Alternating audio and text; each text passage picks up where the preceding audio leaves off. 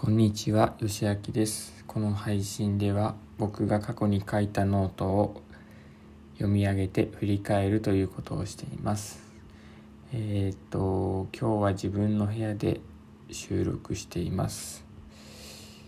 えーゴールデンウィークで、えーっと、今日も明日もまだ休みで、えー家族と過ごす時間が長い日々です。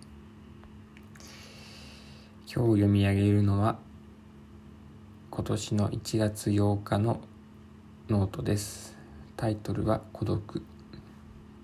読み上げていきます。孤独。退職まで残り数日。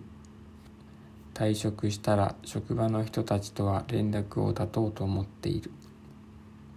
もともと友達がいないので仕事の連絡がなくなったら電話も LINE も家族と以外はしないだろうと思う。孤独を感じそうで怖いなと思った。大丈夫だろうか。読み上げはここまでです。えっと当時訪問介護の会社で働いていてで、えー1月末で退職が決まっていました。もともと友達がいないのであまりいないのでこう日々普段から連絡を取り合うような人がいないんですけどえっと LINE だとか電話をの履歴を見ると仕事関係のものしかなくて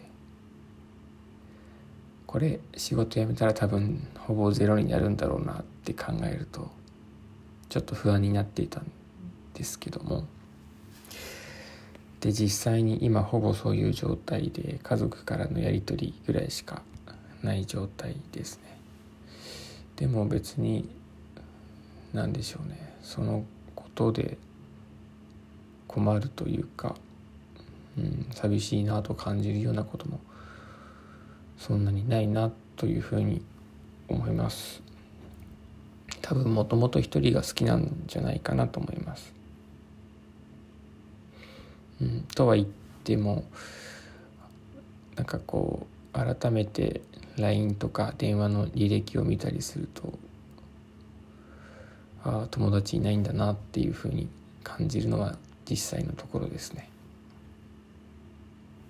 それがいいとか悪いとかではなくて